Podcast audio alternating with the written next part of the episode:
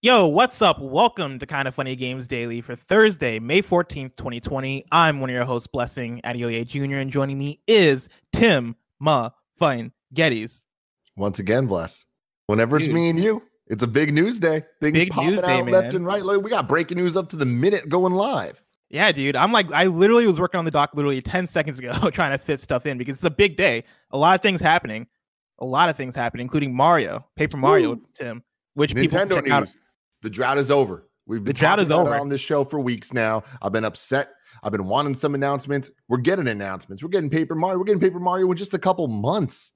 Yeah, man. YouTube.com slash kind of funny games. If people want to watch our reactions to that, uh, me and you, we just did a reactions to Paper Mario, the or- origami killers. I keep calling it the which origami. I King. accidentally headlined the Origami Killer, and Did it you went really? live. And I checked to, to just make sure the video was live on YouTube.com/slash Kind of Funny Games, and I realized I put Paper Mario the Origami Killer. I'm like, God damn it! Of course, that's gonna be confusing to me until until it releases. It is. Origami King, the Origami, Origami King. King. Today's stories, of course, include the Origami Killer and the Origami King, uh, Smash not being at Evo, and more because this is Kind of Funny Games Daily, each and every weekday at 10 a.m. live right here on twitch.tv slash Kind of Funny Games. We run you through the nerdy news you need to know about. If you're watching live, you can you can correct us when we get stuff wrong by going to kindoffunny.com slash you're wrong. If you don't want to watch live, you can watch later on youtube.com slash kind of funny games, or you can listen later on podcast services around the globe by searching for kind of funny games daily. To be a part of the show, head to patreon.com slash kind of funny games for bronze members or above. Get to write in, and silver members or above get the show ad free with the exclusive daily post show. Housekeeping, we're reacting to that Ghost of Tsushima uh, state of play that's happening later today. Uh, that's happening at 1 p.m. Pacific time on twitch.tv slash kind of funny games. Tim, do you have any like last minute predictions? Ghost of Tsushima Well, state of play. I'm predicting some hotness, man. I'm, I'm hoping. We. I'm hoping we get like an actual slice of gameplay. You know, like I want to see like what's what's a moment to moment in this game going to be like not necessarily the big set piece and like vertical slice stuff like what what am i actually doing in this game Oh man, there are gonna be some ver- vertical slices, Tim. I can tell you right now. I mean, I'm down for, uh, slices. but I want, I want multiple slices. I don't, I don't Yeah. just want like here's a big set piece, right? Of I want like Yeah. what's something that's a little bit more mundane because I feel like we've seen the bigger stuff. We've seen the like super, super. I'm just walking around in the field, but like I want to see a HUD. That's what I want. I'm with you. That's what I want. Is I want a HUD. I'm with you. I would absolutely love to see a HUD, and I would love to see yeah. What, what's what are the mundane things I'm gonna be doing? What's the day to day? What am I? What's the open world look like? All that stuff. So I'm very Mhm. much looking forward to that. Again, 1 p.m. Pacific time on Twitch.tv slash Kind of Funny Games. It's gonna. I don't. I don't know who all is gonna be on that. I assume me and Greg and you Me, you, Greg, and Andy. and Andy. Got a got a. Uh, a I was gonna say a quadruplet, a, a quadruple. It's us, Uh, the we got a- We got a foursome, a fearsome Mhm. foursome going on. Uh, thank you to our Patreon producers, Mohammed Mohammed, Blackjack, and Al Tribesman. Uh, today we're brought to you by Hims, but I'll tell you about that later. For now, let's begin with what is and forever will be another jam-packed Roper report. It's time for some news. We have six stories today. A baker's dozen. Starting with our number one, Paper Mario is back. I'm pulling this from Adam Bankhurst at IGN, who writes Nintendo has announced that Paper Mario The Origami King will be released on Nintendo Switch on July 17th, 2020.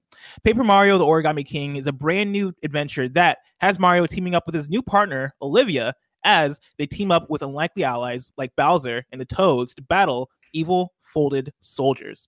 Princess Peach invites Mario and Luigi to the kingdom's uh, origami festival, but she looks a bit more papery than usual. It turns out King Olly, who claims to be the ruler of the origami kingdom, has hatched a devious plot that only Mario and his friends could solve. Oh, and Olivia is actually King Olly's sister. Olly Paper Mario will Olly and There you go. Olivia. Paper Mario will have new abilities at his disposal, including the 1000 fold arms ability that will allow players to extend Mario's arms to interact with the environment and solve puzzles. There will also be a new ring-based uh, ring-based battle system that requires both puzzle-solving skills and quick wit. Quote: Paper Mario: The Origami King delivers a grand new adventure uh, on Nintendo Switch for players to wrap themselves up in, said Nick Chavez, Nintendo of America's senior vice president of sales and marketing. Quote, this game marks the debut of the Paper Mario series on Nintendo Switch, expanding the vast library of games with, with another standout entry in a beloved franchise. End quote. Paper Mario: the, the, Origami King may very well be the, the the first game that will help celebrate Super Mario Brothers' uh, 35th anniversary. One that, if the reports are true, will see the release of remasters of many many of Mario's classic adventures, including Super Mario 64, Super Mario Sunshine, and Super Mario Galaxy. And Tim, I want to start start with you there. Right, uh, we've had rumors mm-hmm. over the last couple of months about Mario's 35th anniversary and what that might entail. We got the Lego thing, right, which is really exciting. The Mario and Lego collaboration. We're now getting Paper Mario, which has been rumored for a while, and we have talked about it uh, for a while. But we have the actual reveal here today. Do you think this confirms that we're going to get Mario 64 and the other 3D Mario remasters slash remix? Yes and no. Yes, in the sense that, a right, we have this, and it, this is kind of step one of like a five step process of okay cool they said paper mario they also said this this this and this. We still don't know what that could look like. Is it one package? Is it multiple games? I'm really interested in, in all of that. But the bigger thing is the reports were that we were going to get a traditional paper mario game. Now looking at this trailer and you reading this this uh the press release thing here there's a, a severe lack of three letters. Rpg being talked about oh. Here. and that kind of bothers me. Like we just did a live reaction to the the trailer, and I was saying that I'm like I'm 50% excited, 50% optimistic, and or um like pessimistic actually, uh mm-hmm. hesitant for sure, in the sense that this doesn't look like the third game in the Paper Mario series of Paper Mario 64, Thousand Year Door. This being a grand epic RPG with super unique um partner characters and a super crazy story and all this stuff. Yeah it kind of feels a bit more in line with the color splashes and sticker star stuff with the origami kind of fitting into that like paper gimmick where the mm-hmm. paper look isn't just the art style it's the gameplay if that makes sense yeah. this definitely we, we saw some combat and it, it made me feel pretty excited because a lot of the stuff in the trailer does hint that it is airing on the more traditional side of paper mario but honestly this isn't what i fully wanted or expected from the insider leaks and rumors, right? So, with mm-hmm. that, I don't know if this confirms the rest of the things because this isn't quite what they were saying and what they were implying. It's not super far off from it, and I'm very excited about this this title in particular. I think that it, despite all that, even if it doesn't live up to the honestly extremely high expectations I would have yeah. for Paper Mario of that ilk, I think that this will be better than than Color Splash and Sticker Star. Yeah, people absolutely love uh, Thousand Year Door, especially right. Like Mario, yeah. Mar- Paper Mario sixty four is is where my Paper Mario love lies. Like, I absolutely loved uh, Paper Mario on the N sixty four, and I never got around to playing. excuse me, uh, uh, the game on GameCube, right? Thousand Year Door.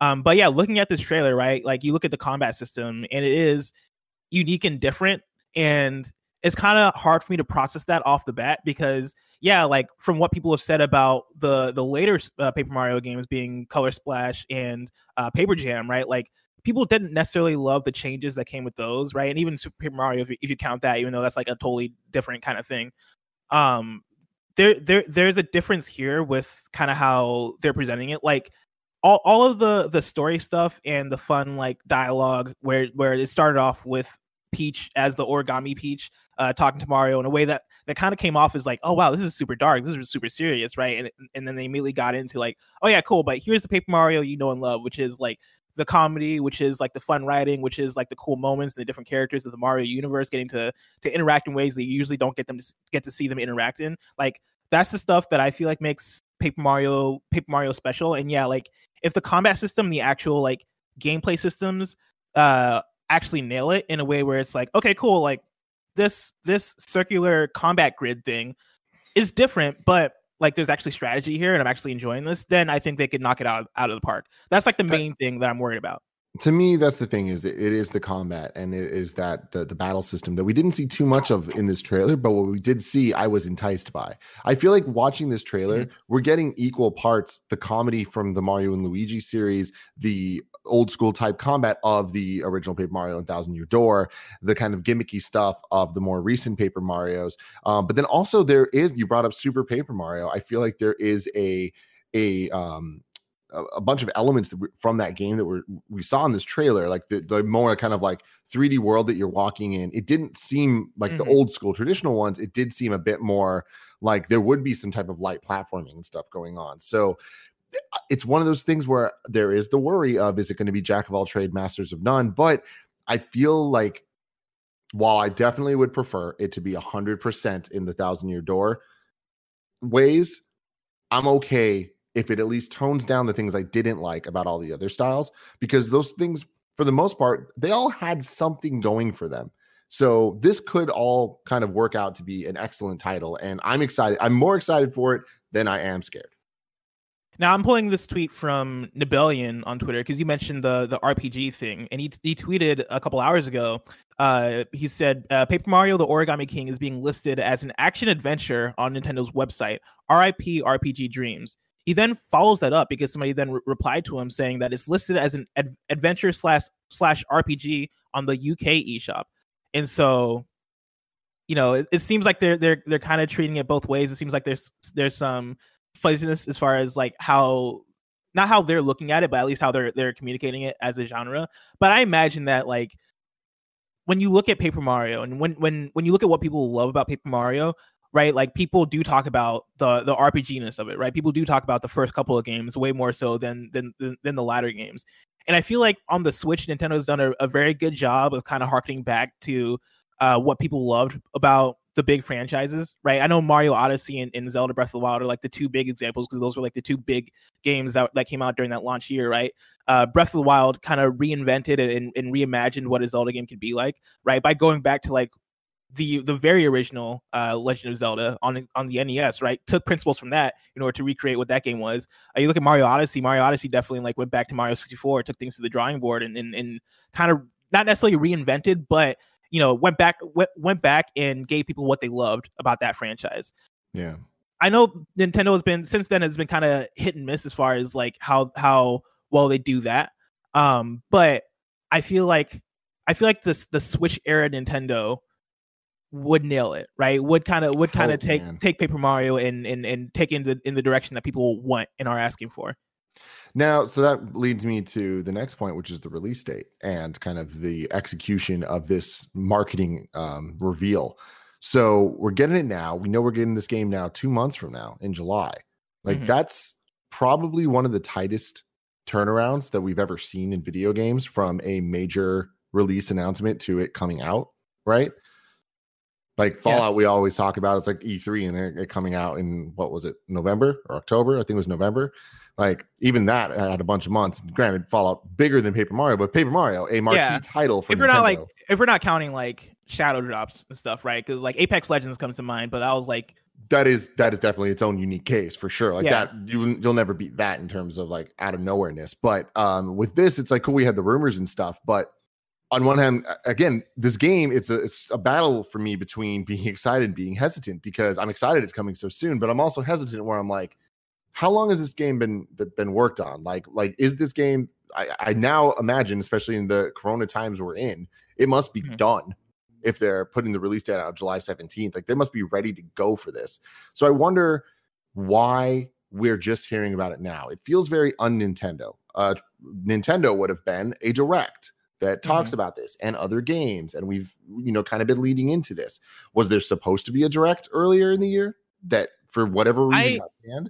I mean, I bet so, right? Like, I feel like so many things got pushed back due to, due to COVID, right? Like that's been that's been a thing we've been hearing and actually like seeing as it's been happening, right? We had the the uh the Unreal Unreal Engine five reveal yesterday, and that was supposed to be what at GDC, GDC right? We had like we had the Mark Cerny thing that was supposed to be at GDC. I feel like there's so there have been so many reveals this year that were already supposed to be you know out and done already that we're just getting and that we're going to continue to get maybe over the summer because people are, are just putting these things together and trying to figure out how to how to uh, market this stuff and advertise this stuff right now and yeah. so like yeah like i imagine that we're gonna get like i imagine the fall is not gonna be as bad as we kind of expect it to be for nintendo right like I, I, think there was a moment there where we're kind of like, yeah, is Nintendo gonna have any any fall games because they it wasn't a moment. it was uh many many months. well, like, yeah, yeah. That's the thing. Like, it's like, damn. Because Animal Crossing was like, and kind of still is really the, the thing for this year, right? Like, it's it's great that we have Paper Mario, but yeah, like w- past Paper Mario, we still kind of got nothing. And I feel like, given the times that we're in, I kind of have more trust that hey, maybe we, we will see the, those uh, three Mario remasters. Like maybe mm-hmm. it is just a hey, things are difficult to communicate right now. It's hard to get get assets together right right now. It's hard to like it, like they're not having an E3 thing right because E3 is canceled, and so I want I wonder for them if it's just a thing of like hey, we'll just we'll announce things when we're ready to announce them, and this year especially things are going to be close. Things going to get announced closer to the release than previous. Let's get into this Frankfurter question because I got some thoughts. Frankfurter writes in to patreon.com slash kind of funny games. This is like you can and says, I understand that no one will ever understand Nintendo, but why a tweet? Why not make this a direct and do a deep dive into the game like they normally do? I understand if it were coming uh, near the end of the year, but this new Paper Mario game is out in less than two months. Is there a reason it was announced unceremoniously on Twitter rather than doing a direct, a direct mini, or hell, even giving it to Geoff Keighley for Summer Games Fest? Thanks for all you do, Frank Furter. So I don't know. Nintendo is very weird. They've always made weird decisions. And I very rarely want to give them credit for things that end up turning out well because it does seem like an accident more more often than not. This is an example of that kind of being the opposite for me, where I actually see this as there was a plan for a direct at some point. Like let's just say anywhere between January and April, there was plans for some type of direct that would have announced a bunch of things. I do think that because of the situation we're all in, that it hit a point where things changed and everyone shifted to doing things the Nintendo Direct way. And we've been seeing it the last couple months of a ton of different showcases, a ton of different ways of people showing things, but it's all digital. It's not big press conference events, right? And I think Nintendo was like, "Oh man, well we we lack our kind of uniqueness now of having that digital event that we can put out that brings all of the hype and all of the um the attention and energy into what are they going to announce at this direct. And I think since everyone's doing it, the hype kind of exploded. And now there's equal hype for every single announcement. with with Keighley's whole summer game fest thing, it's like when something's there, everyone it's Batman. It has to be Bat. Oh my god, the PS5. Yeah. Oh my god, it's like there's these levels of hype that like you just can't meet at some point. And I think that uh, Nintendo has been burned a couple times uh, in the last couple directs where they were it overhyped what the content actually was and i think we saw evidence of that when they dropped the uh, direct mini without even hyping it up at all and just kind of put it out and it was there. And i think that this is even a step further in that direction where they're just like we're not going to build hype for this. We're just going to we're just going to put it out there and people are going to be hyped because it is a cool exciting announcement. But we're not going to wrap it up in a bunch of other things that people can nitpick and, and pick apart because it is just about this game and we we don't need to do this big presentation because everyone else is doing that. And what made nintendo directs unique and that kind of hype cycle going in from one's announced into it actually coming out i feel this year more than ever is kind of souring the experience and nintendo's like we ain't trying to sour this shit like let's just put this out there yeah, I feel like for Nintendo in an ideal world, this would have this would have been packaged in a Nintendo Direct with the Mario 3D remasters and whatever like the the uh 35th anniversary of Mario things would have been. Right. Like I feel like that would have been the ideal way to package this and, and deliver it. And I feel like that that would have been their plan, especially if they want to really celebrate this year. This year kind of being being a wash uh, for everybody, I feel like kind of puts a dampen on trying to uh advertise this year as like Mario's 35th anniversary. Maybe they still do that later in the year when they if, if they do like announce the the 3D remasters, but I think at this point like you kind of you kind of do what you can and you kind of you you you just put this out, right? Like you don't hype it up because you don't want people to to overhype what this is, right? You don't want to disappoint people. You just put it out and have people kind of build that hype themselves, right? Like people on Twitter are going crazy for this. And I think rightfully so, right? Because like you see Paper Mario and you see this trailer and you're like, oh, this looks sweet. This looks awesome. The reason why we have that reaction to it is because it came out of nowhere. Like it was rumored, of course, but like if it was the thing of Nintendo came out yesterday and they were like, hey, tomorrow we're doing, we're announcing a Mario thing. I think then if they came out with this, it would have been a, a, a different reaction. I think the reaction would have still been good, but it would have been like, I, I think you, you don't allow that speculation to kind of build up uh, and become something that it isn't, right? You don't want people to be like, oh, Mario tomorrow? Are we getting Mario Odyssey Mario Odyssey 2? Are we getting or these these you know remakes? 3D Mar- that's yeah. the thing is like this is all information that's been heavily talked about already. Like I, I, feel like Nintendo is is learning and like I feel like they're kind of aware of the marketplace that they're they're releasing products into. And it's like this is it's very interesting. It's very different than what we've seen from them before. But I I wouldn't be surprised if we see more of this in the future.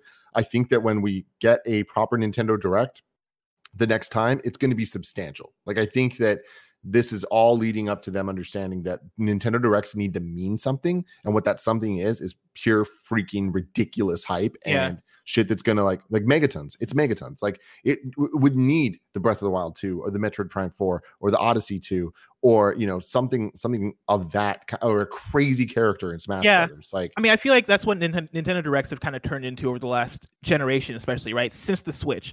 I think you you look at that that Smash Direct uh, where they announced Super Smash Brothers Ultimate uh, at the end of it, right, with like the inkling seeing the seeing the Smash Ball in their eye, right, and you like, I, I think that's what we all now associate directs with, right, like those big hype moments, and so.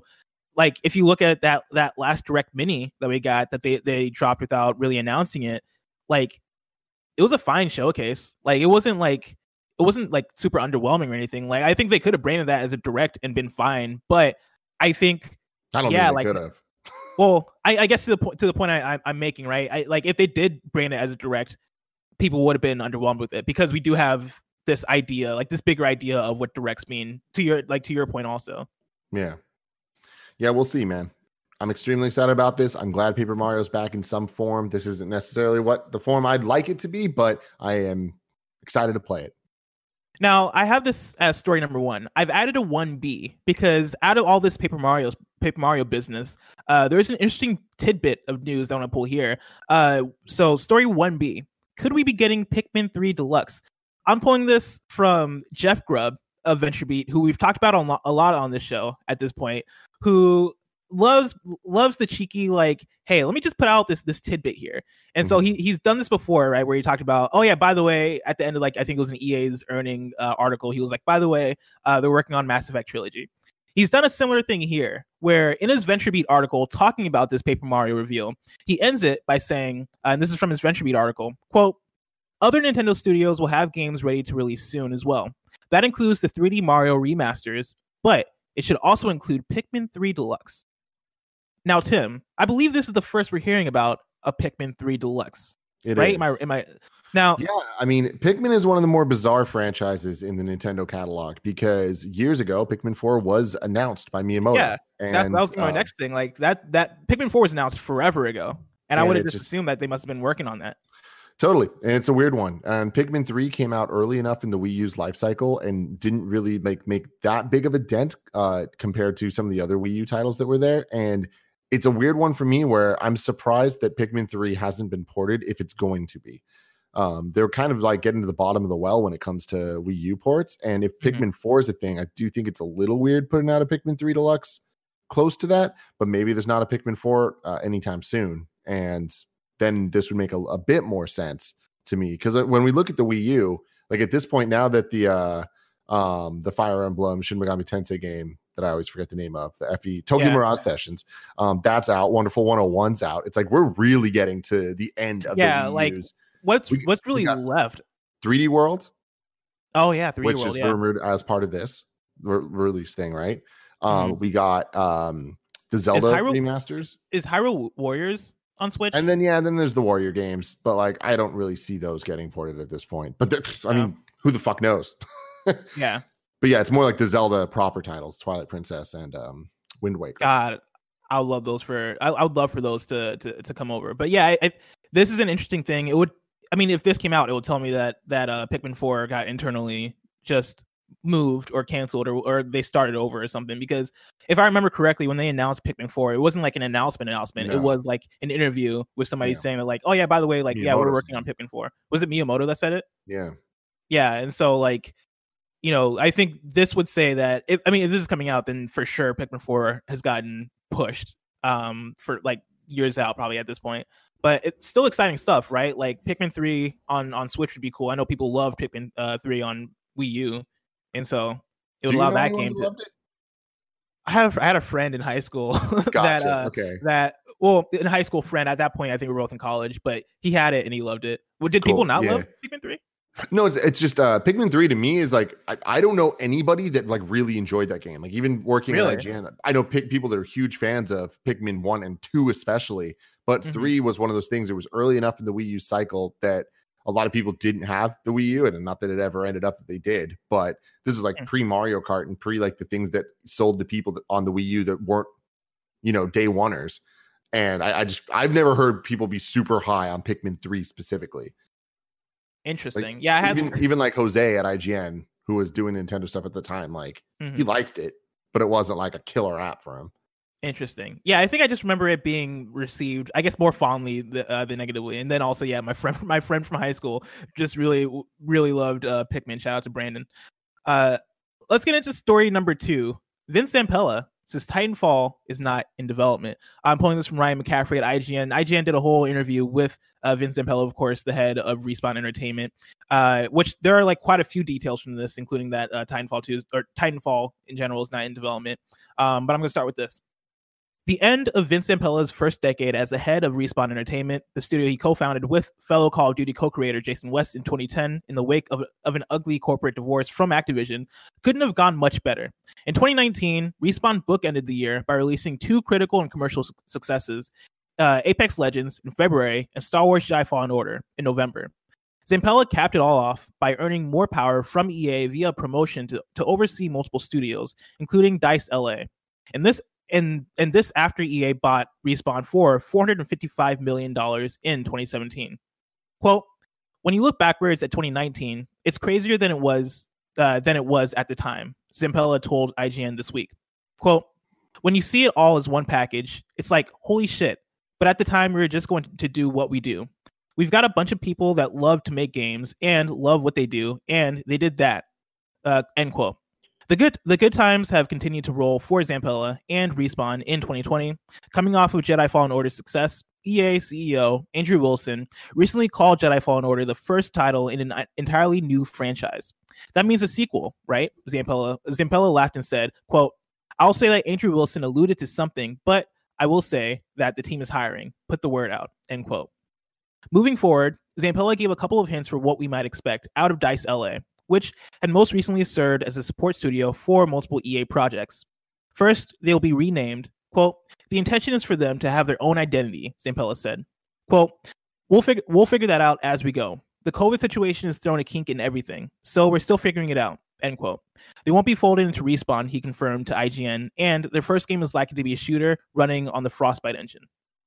While Respawn has bucked EA has bucked EA convention and uh, been the only internal EA studio to not use Frostbite in its games, Zampella said it's it's prop it probably makes sense for Dice LA's next project to utilize the in-house engine. Quote, Dice is a Frostbite team, so they're familiar with it, he said. You need to pick the right engine to make the game that you want to make. Most likely it'll be Frostbite because that's what they're familiar with, and that's that's what they know, and that's what's going to be the quickest ramp up. Uh, that's going to be the quickest ra- ramp up time. But if we decided to do something where another en- engine made made sense, that could be an option. So much wealth of experience uh, in that engine and the ability to ex- to extract amazing looking graphics out of that engine that it would be a, shame to waste that. End quote. Dice LA currently employs about 100 people, Zampella said. We're definitely hiring up there, and this has definitely given us a bridge into the world of more remote work being distributed. We're looking at ways to expand in smarter and safer ways as we go forward. We'll probably start taking on a lot a lot more remote work, excuse me, and we'll kind of exp- we'll, we'll kind of expand globally. We want to be everywhere. End quote. Titanfall remains a beloved series that is yet to see a commercial commercial success of Titanfall universe uh, spin-off Apex Legends or Jedi Fallen Order. When asked if we'll see it again, Zampella was optimistic. Quote, There's nothing currently in development, he said, but it's always there. You see the little bits of stuff coming back through the lore in Apex Legends. At some point, I'll personally like to see some kind of resurrection there. We'll see if I can make it happen. End quote. Finally, IGN asked Zampella if we can look forward to any announcements from Respawn at EA's upcoming EA Play event. Quote, we have Medal of Honor, uh, Above and Beyond, coming out sometime this year. So we'll see that. We'll see, we'll see if that shows up. Uh, end quote. He said diplomatically uh, before before before deferring to an EA spokesperson uh, out of fear he'd said something he wasn't supposed to. She clarified, "It's safe to it's safe to, to assume that yes, you might see some things from Respawn at EA Play." End quote. a long article there, but I think there are a lot of good uh, tidbits, Tim. Yeah, man, I love it. Respawn, killing the game. You know, definitely one of the the devs to watch going into the future. Um, I feel like Vince has been been really killing it. Apex has been awesome. Titanfall 2, everyone loves, and obviously Jedi Fallen Order is the hit that it is. Um, I I didn't realize they were working on the Medal of Honor um game, but above and beyond, that's the VR title that they're working Yeah, on. it's the VR game. Yeah, so uh interesting. I'm I, this kind of is exciting. I, hearing the EA spokesperson saying that we're going to see some stuff from Respawn at EA Play. Like, given the context of the, this quote, I think that means more than just the Medal of Honor VR thing. So Yeah, that's cool. I wonder what it is. Honestly, like what I'd like to see most is some Jedi Fallen Order, like substantial DLC, like some like a real story bit. Um, because I feel like getting a new sequel announcement that it wouldn't be coming anytime soon. And I'm definitely itching for some more of that world. Yeah, no, I'm with you. That like I'm I'm curious to see. I I feel like with with with what we just got from Jedi Fallen Order, I don't know if that points to hey, like we're doing this and then wrapping up, or if they're if they're gonna keep pushing more toward new story content. Because I know like there are probably like uh, hoops you need to jump through to make Star Wars story content, uh, and so I wonder if they just preserve that for Jedi Fallen Order two, or if they do go go forward with, with DLC. The the fact that they're not actively working on Titanfall one kind of saddens me because I love Titanfall and I, and I think Titanfall kind of got screwed a bit with how EA positioned it because it came out I want to say like a week or like two weeks after Battlefield One and like Call of Mhm. Duty was also like somewhere in there and that kind of screwed that game in terms of how well it performed. And you look at Apex Legends, right? Like Apex Legends is killing it. Apex Legends, people absolutely love it. I wonder. I know we made me uh, or Andy was the one that made the prediction on Gamescast about like, oh yeah, like I I I could see them doing a a single player Apex Legends game, and we just got an update for like more substantial like quest based story based stuff in Apex Legends that seems cool. And I don't know if that would actually point to a single player version of the game, but yeah, I I, I really wonder what the next step is for respawn that isn't just isn't just star wars especially if they're not working on on titanfall right now Yeah. um No, that'd be yeah. interesting if they did a, a you know single player core Apex game. That might be smart for branding and just kind of you know solidifying those characters a bit more. And um, that I I wouldn't be surprised if that happened, but I'm not necessarily expecting it. But that could be a. It's interesting. They're saying they're not working on a Titanfall game, but I feel like that could be kind of a weird workaround of that, where it's like we're not doing Titanfall, we're doing Apex because that's the the brand that actually ironically means more now. Like who the hell Yeah. would have thought? I remember when Apex first launched, everyone's like, why would you not just call it Titanfall something? Like that's weird that it's in the world, but it's like you're not using the branding that you came up with. But Yeah, and it, it's interesting because yeah, Apex Legends takes place in the in the world of Titanfall. I wonder if if you make an Apex Legends single player game and then you follow that up with a new Titanfall game and then advertise that Titanfall game as saying like, oh yeah, and this is in the world of Apex Legends. Like that'd be like a, such a weird like crisscross of of hey yeah like this is the thing that came first like the the chicken became came before the egg thing but now the, egg chicken hatched the became chicken the the chicken became the egg um but yeah i'm so curious to see what comes out of Res- respawn uh in the near future. Like respawn has remained is like my favorite studio out of ea currently. Like they're absolutely killing it. Mhm. um and so good stuff man. Story number three another uh big publisher uh kind of fiscal story got coming up. Uh ubisoft has some big things planned. I'm pulling this story from Rebekah valentine at gamesindustry.biz who writes a rocky year of delays and lowered revenue for Ubisoft is finally over, with the publisher releasing its Q4 and full year financial results today while looking ahead to a more promising release slate.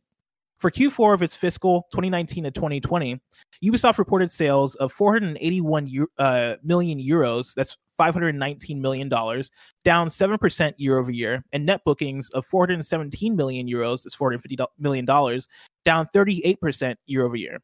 The Lord revenues are in no way are in no small part due to a lack of major releases last year.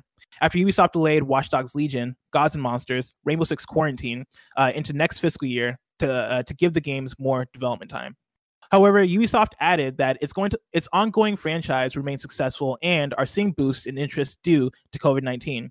With Rainbow Six Siege specifically reaching over 60 million registered players and seeing record engagement in January, February, and March. Furthermore, Ubisoft shared that 11 of its titles have sold over 10 million units this console cycle. Those titles being Assassin's Creed Unity, Assassin's Creed Origins, Tom Clancy's The Division, Tom Clancy's The Division 2, Far Cry 4, Far Cry 5, Tom Clancy's Ghost Recon Wildlands, Tom Clancy's Rainbow Six Siege, Watch Dogs, and Watch Dogs 2. For the full year, Ubisoft reported sales of $1.71 billion, down 14% damn. year over year, and net bookings of $1.60 $1.65 billion. Uh, that's down 24% year over year. It also reported operating income of $36.9 million, down from $481 million uh, over the previous year. CFO Frederick uh, Duguet acknowledged that the full full year financial results were well below the company's initial expectations, though this was in line with the new expect- new expectations the company set late last year when it pushed back the three planned AAA titles. CEO Yves Guillemot uh, added that while they expected the, the impact from COVID 19 to be minimal, in, uh, in that so far it, it only caused a production delay of a few weeks in areas like mocap, localization, voice recording, and testing. The company was exercising prudence in its projections for the coming year due to the uncertainty of how, how, how it may impact production in the future. Ubisoft currently expects Q1 net bookings of $361 million with the launches of Monopoly on Google Stadia, For Honor Season 2, and, and Year 5, uh, Season 2 of Rainbow Six Siege. For the full year, Ubisoft is currently planning to release five AAA titles Assassin's Creed Valhalla, Watch Dogs Legion, Gods and Monsters, Rainbow Six Quarantine, and one more unannounced franchise. Uh, three of these, including Assassin's Creed Valhalla, are, are planned for Q3, while the others are planned for Q4. It is also still planning non AAA releases like Roller Champions. It projects operating income t- uh, to be between $431 million and $647 million, and net bookings between $2.53 billion and $2.86 billion, with lower end assuming that COVID 19 necessities uh, necessitates the, the delay of one of its five planned AAA titles. Again, a lot there, Tim, Yeah. but it seems like Ubisoft uh, is killing it, all things considered. Killing it, you know, kind of taking a little bit of a hits, but I, I feel like that would all been expected due to all the delays that they had last year. But it Mhm. seems like they're they're kind of in place for a ironically killer 2020 and going into 2021. Um, I feel like because of all of those delays, they they were a little bit more ahead of these games than I think a lot of the other devs were uh, going into this Corona stuff. So I feel Oh, like yeah. We're gonna we're gonna start seeing these things rolling out with the Assassin's Creed and Watch Dogs and, and moving on from that.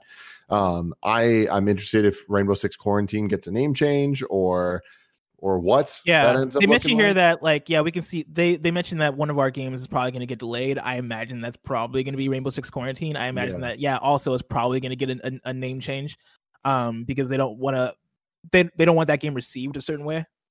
Gods and Monsters. Definitely excited to see more of that. I'm I'm pretty shocked that we've only seen that one kind of trailer Cinematic that, has been it like uh Yeah. that game seemed fairly interesting looking so I, I want more on that uh, but i'm most excited about the one more unannounced franchise What do you Prince think that Persia, could be? baby. I know everybody Oh, wants man. Cell. I want Prince of Persia, and I don't necessarily think that it's that, but there has been such a weird upswing in Prince of Persia stuff in the last couple weeks.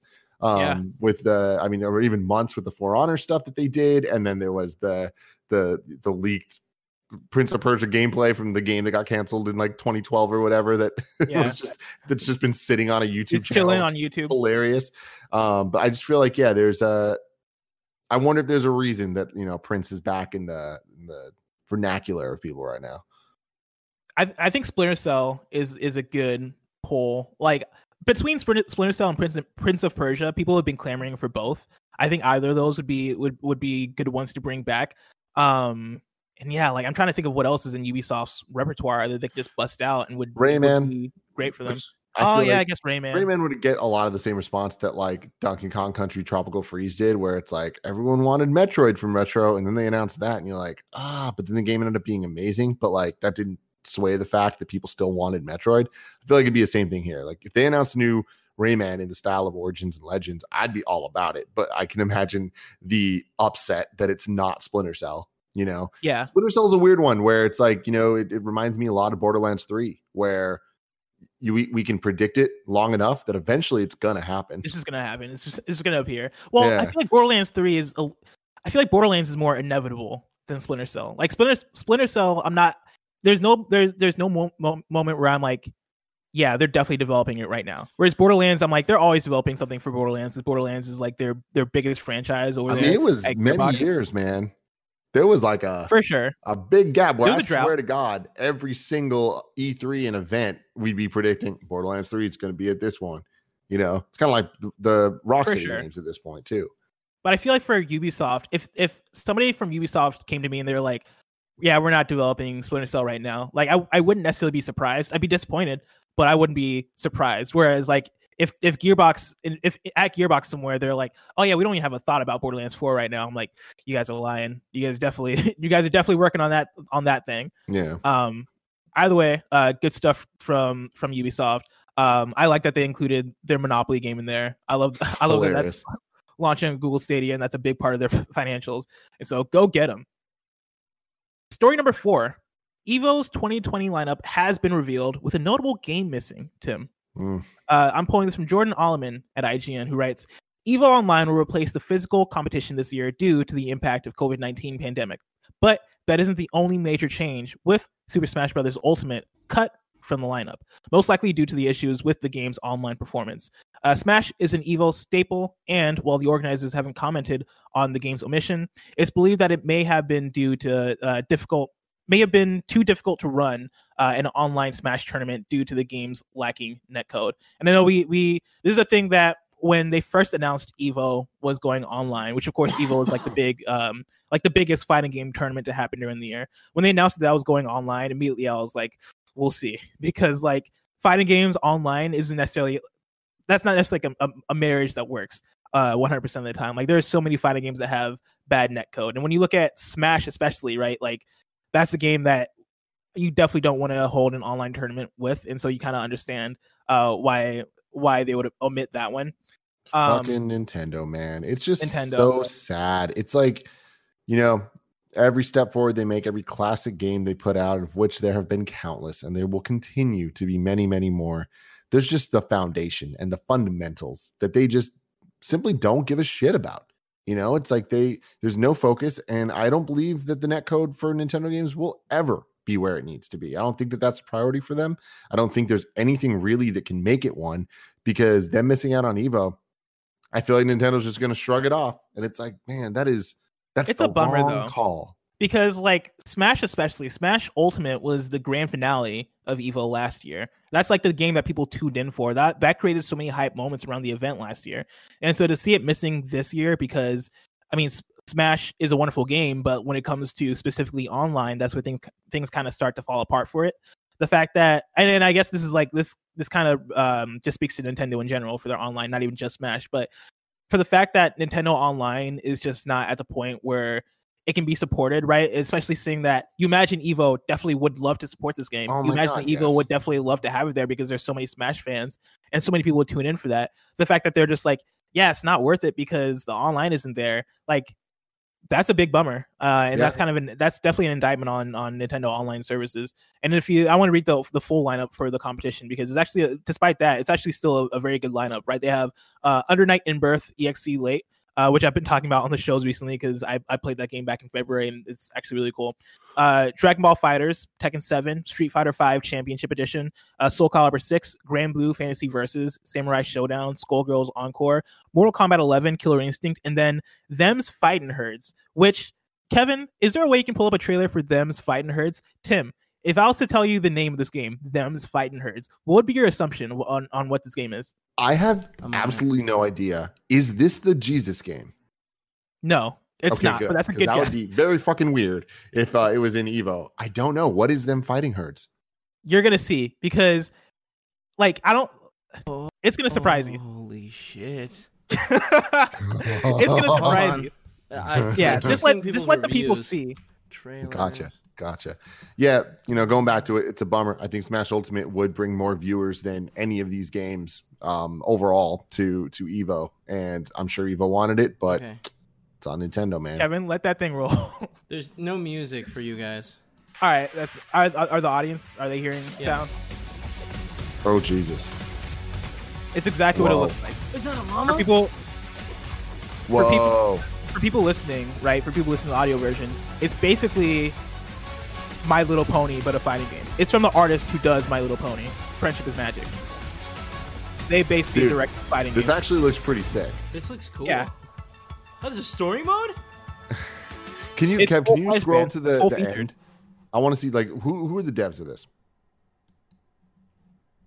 yeah. Uh, hum- humble. Okay, Bumble? Mane6. Hum- So here we go. I've never heard of them. I imagine they're a smaller team. I imagine that Mhm. this is on the indie side of stuff. Yes. Nintendo. There are indie devs with netcode that works better than Super fucking Smash Brothers. What the fuck is the problem, man? Dude, How are you going to have your that- Nintendo Switch reveal trailer with Splatoon 2, all those motherfuckers doing their goddamn esports and shit, and they're up there, and it's just like, oh, and then here we are years later, and Smash Ultimate not in Evo. Why? Not because they don't want to play, because they can't play. it's unfortunate, man. It's unfortunate, and yeah, I like I I would like to say that like yeah, hopefully we see Nintendo like fix this as they move forward. But to what you said, like I don't, I don't see a future like a near future in which N- Nintendo Online is like works perfectly in their net code in their games is perfect. Like I was playing Mario Kart uh, uh on Wii, Mario Kart 8 Deluxe. I want to say like two weeks ago, and I still had the issue where I was just getting those uh the network errors where I just disconnect randomly during races, and it's like, man, it it's a bummer. It's Yeah. definitely a it's definitely a bummer. Speaking of bummers, story number five: uh, Scavenger Studio ends active development on Darwin Project. Uh, this is from Alissa McAloon at Gamasutra, who writes: Scavenger Studio is window is winding down. Uh, let me start that over. Scavenger Studio is winding down support for its social battle royale game Darwin Project, noting noting in a post that its team will be redirected to other projects within the studio. It's an unfortunate end to any online game, and one and one the team at Scavenger says they tried to stave off with new platforms, content, and features to no avail. Quote, We've assessed all potential solutions and scenarios, but unfortunately, Darwin Project is unable to sus- sustain itself, thus forcing us to come to this very difficult decision. Uh, write the studio co-founders Simon Darveau and Emily uh, Lamarche. An end to active development doesn't mean an end of support, at least not quite yet. The Darwin Project team says the 10 person Battle Royale game and its stream center- centered features will remain online and fully playable at least until the end of 2020.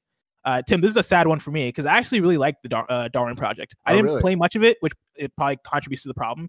But when I played it, I was like, this game is awesome, right? Like this, this was, I, I, I believe, the either first or second game that I picked for uh, our PS I Love You segment where we rank 104 PSN games Oh, And- gotcha.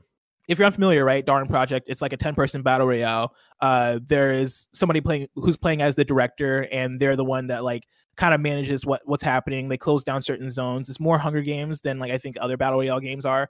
Um, and it's like a, it was Darwin Project is a really fun, really cool experience, and it I think it is it comes down to like just the audience just wasn't there, right? Like it it didn't have the the support it needed to kind of stay uh functioning, which sucks because I feel like this this this has happened pretty quickly, you know, because the game came out on PS4 in January. Mm. And so like from January to now May, the, the fact that they're at the point where they're like, "Oh yeah, now we got to we got to shut down development on it, at least active development on it." Um it's a bummer, but it happens, yeah, you know. you hate to see it- it. And then our last story, story, story number six, which I'm titling as a Greg joint because Greg is the one that, that emailed this one to me. Uh, Fallout 76 has announced a, a 2020 roadmap. This comes from a, a press release that they emailed this morning. Today, we released the 2020 roadmap for Fallout 76.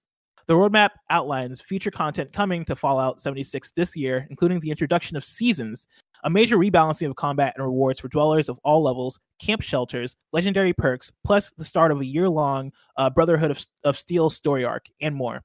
Introducing 76 Seasons. Seasons brings a new account wide pro- progression system to Fallout 76 that overhauls the current challenge system and helps players rake in uh, lots of new rewards along the way.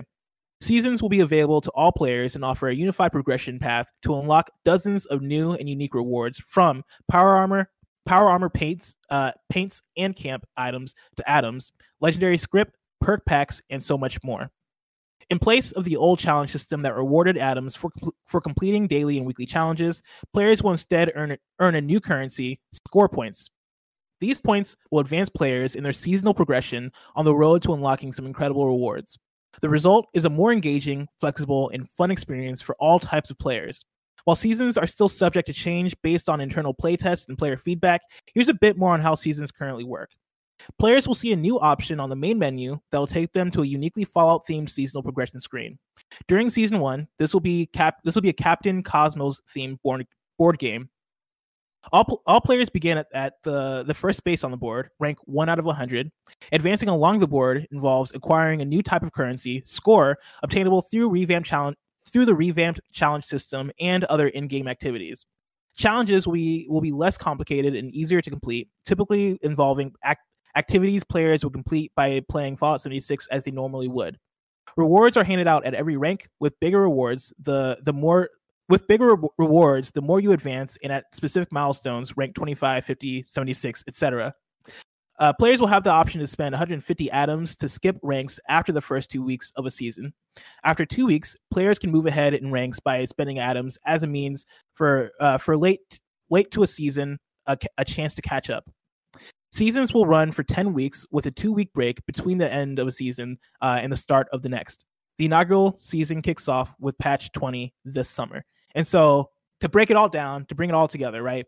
In summer, they're starting seasons. In fall, uh, they're rebalancing the game with season two, uh, with, a, with a refresh with season two. That'll feature a new quest line preparing for the Brotherhood of Steel. And then in, in winter, uh, season three drops with Brotherhood of Steel returning, among other feature updates. Um, Tim, how do you react to all this? Does this make you interested at all in Fallout 76?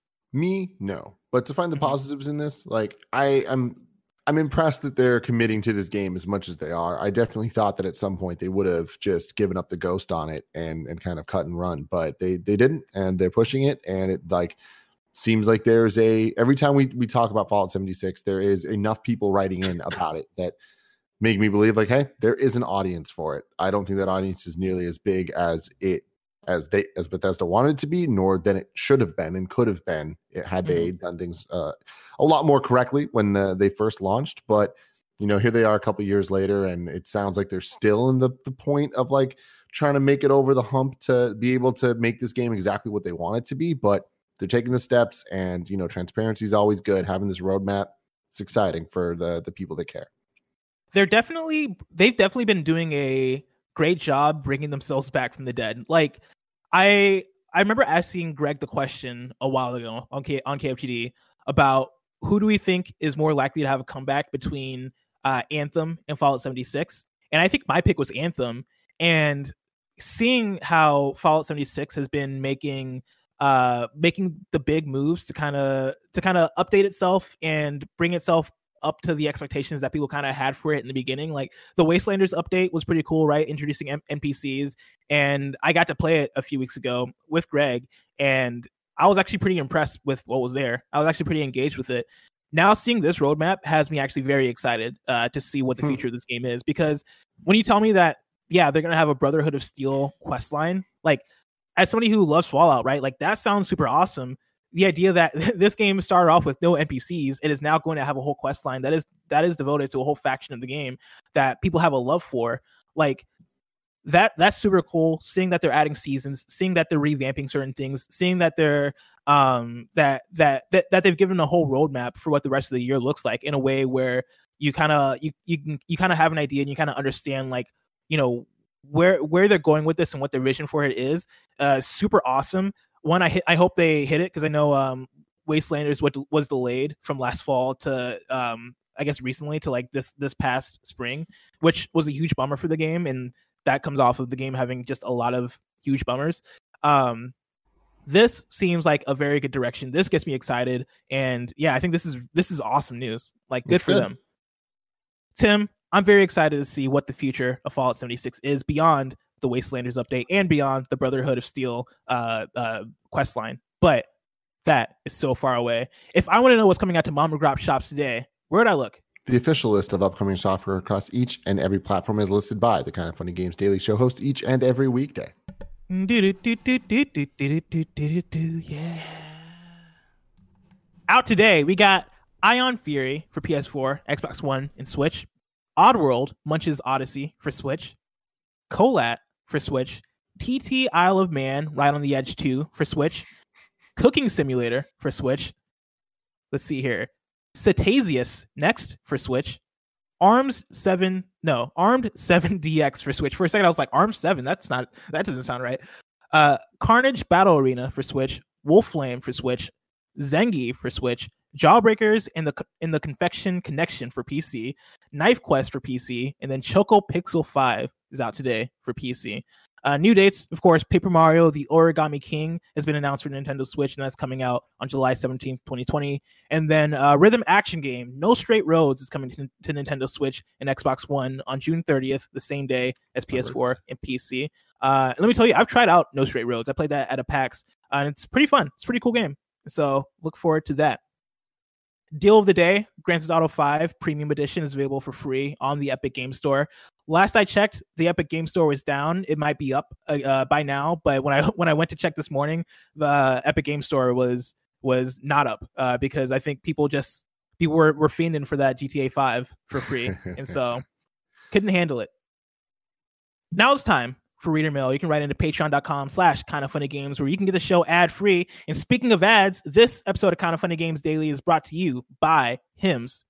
You've heard us talking about Hims and how they're helping guys look their best. If you haven't yet, it's time to see what they're all about. 66% of men start to lose their hair by age 35. Once you've noticed thinning hair, it can be too late. Forhims.com is a one stop shop for hair loss, skincare, and sexual wellness for men. It's time to write a new chapter, one in which you have hair. Kind of Funny Zone, Andy and Nick use Hims, and they can tell you firsthand the incredible effect that Hims has had on their appearance, specifically their hair. And I'm sure their sexual wellness. I can't speak to that personally, but I'm sure I'm sure they are sexually well. Isn't that right, Tim? Mm-hmm. Thanks to science, baldness can be optional. Hims is helping guys be the best versions of themselves with licensed physicians and FDA approved products to help treat hair loss. No snake oil pills or gas station counter supplements. These are prescription solutions backed by science.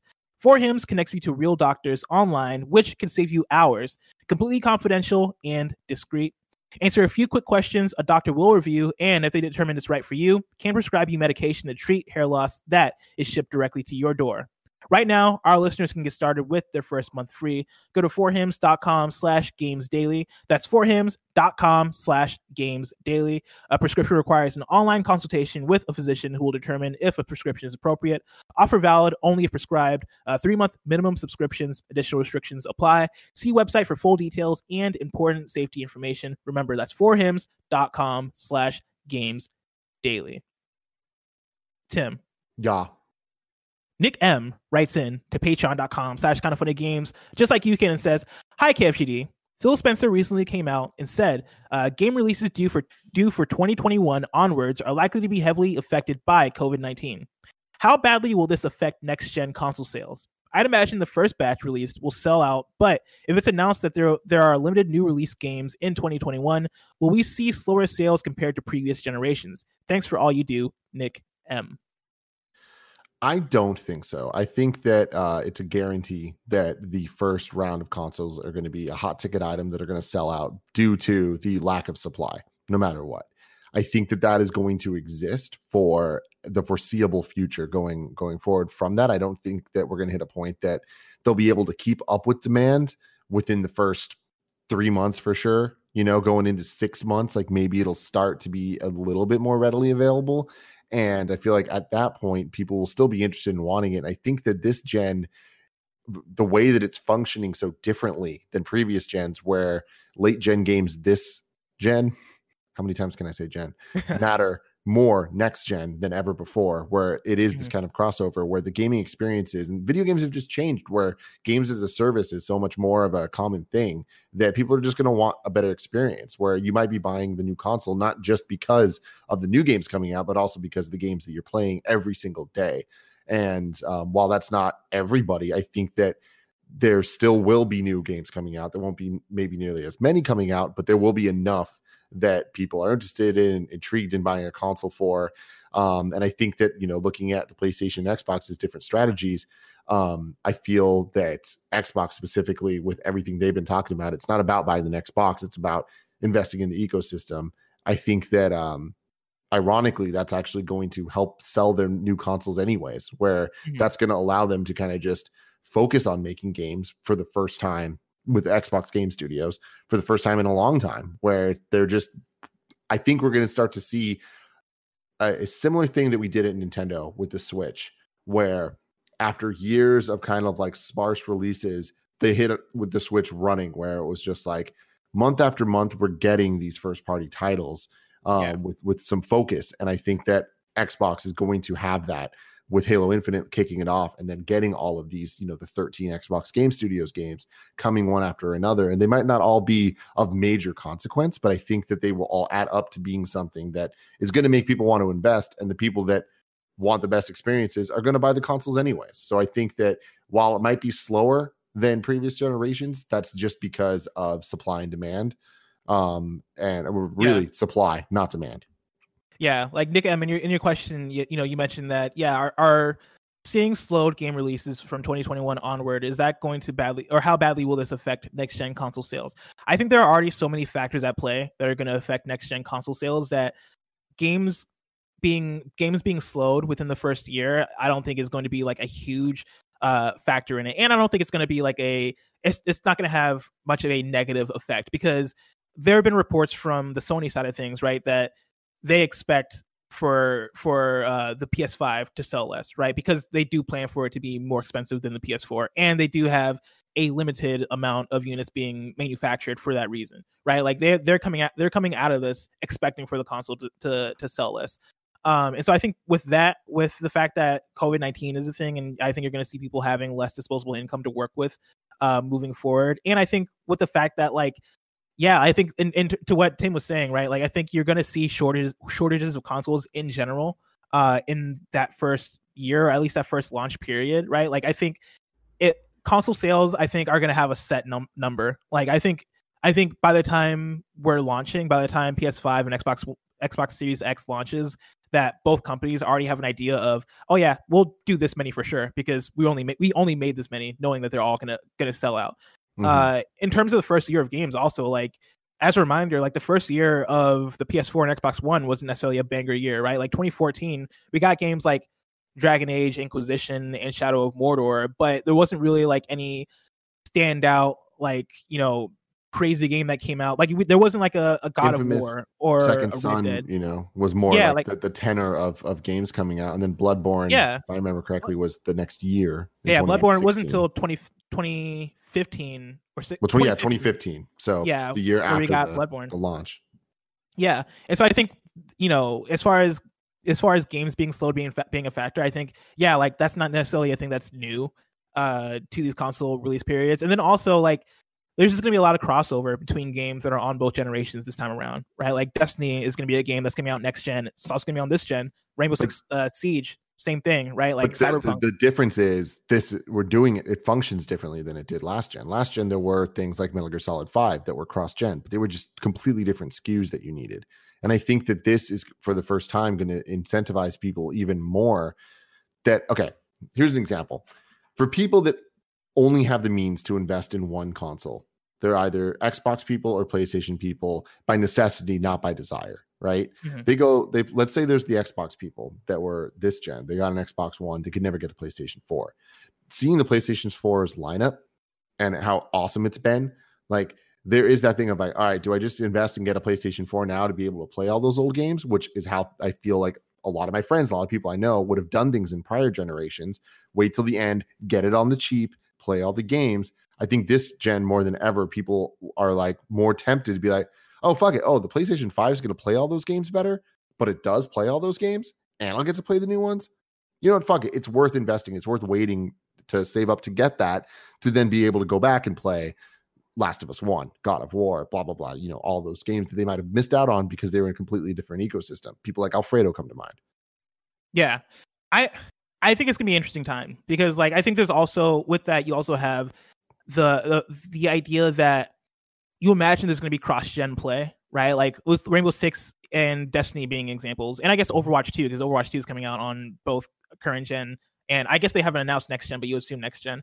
Um you imagine that like people aren't gonna feel as much pressure to switch over to new consoles if they're able to play with people that are on next gen consoles. And that's not necessarily a thing that I think has been confirmed yet, but that's just a, a thing that I'm kind of assuming that yeah, like you're gonna be able to play with people um more so than uh like previous gens you haven't necessarily had that cross gen play in a way that I think next gen you're gonna you're gonna kind of have to, right? imagine, yeah.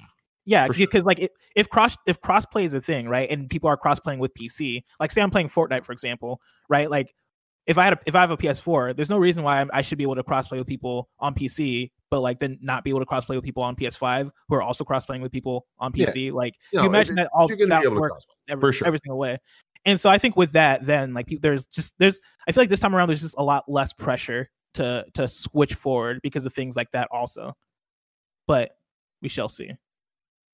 Now it's time to squad up. Uh, Scannerz writes in to patreon.com slash kind of funny games and says, Hey, Blessing and Tim, I'm looking for kind of funny best friends to jump back into Apex for season five. The twist, I'm in Australia, the great down under. And so I'm preferably looking for KFBFs who are more in line with my time zone. I play weekends and sub weeknights after or between 7 and 11 p.m. Uh, AEST uh, or 2 a.m. to 6 a.m. Pacific time. If you want to jump in, add me to see when I'm online or shoot me a message on Xbox Live to organize a session. Uh, you can add Scannerz on Xbox Live with the username uh, Peregrine1313. That's P E R E G R I N E 1313. Now it's time for kindafunny.com slash you're wrong, where you write in and let us know what we got wrong as we got it wrong. Uh, there are a few people here that are telling us that Hy- Hyrule Warriors is in fact on Switch. Ignacio Rojas and uh, RHD16. I'm going to credit y'all totally, with that. Totally blanked on that. Not surprising, but Let's see. Nailball just writes in and says, per Games Radar, Jedi Fallen Order DLC is not planned. In April 2019, Respawn community manager said they have no plans for DLC and that the priority is to release strong a strong, self-contained story. interesting. Let's see.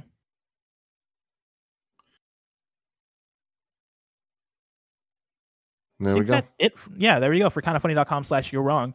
Uh, tomorrow's hosts are Greg and me. So stay tuned for that. Remember, uh, we're reacting to that Ghost of Tsushima state of play that's happening today at 1 Mhm. p.m. Pacific time on twitch.tv slash kind of funny games. Uh, Gamescast is recording on Patreon today live. Uh, that's after our state of play reactions. The topic is what's the value of a $60 game?